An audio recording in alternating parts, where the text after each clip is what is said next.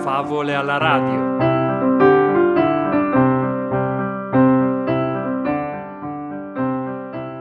Oggi leggiamo Il semaforo blu di Gianni Rodari. Una volta il semaforo che sta a Milano in piazza Duomo fece una stranezza.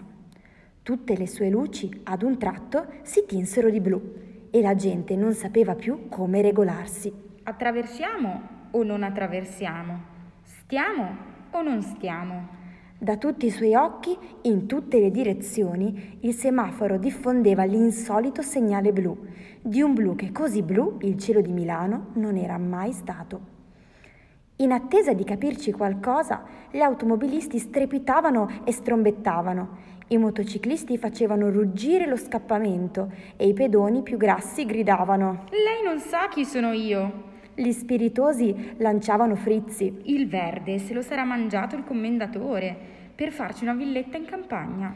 Il rosso lo hanno adoperato per tingere i pesci ai giardini. Col giallo sapete che ci fanno? Allungano l'olio d'oliva.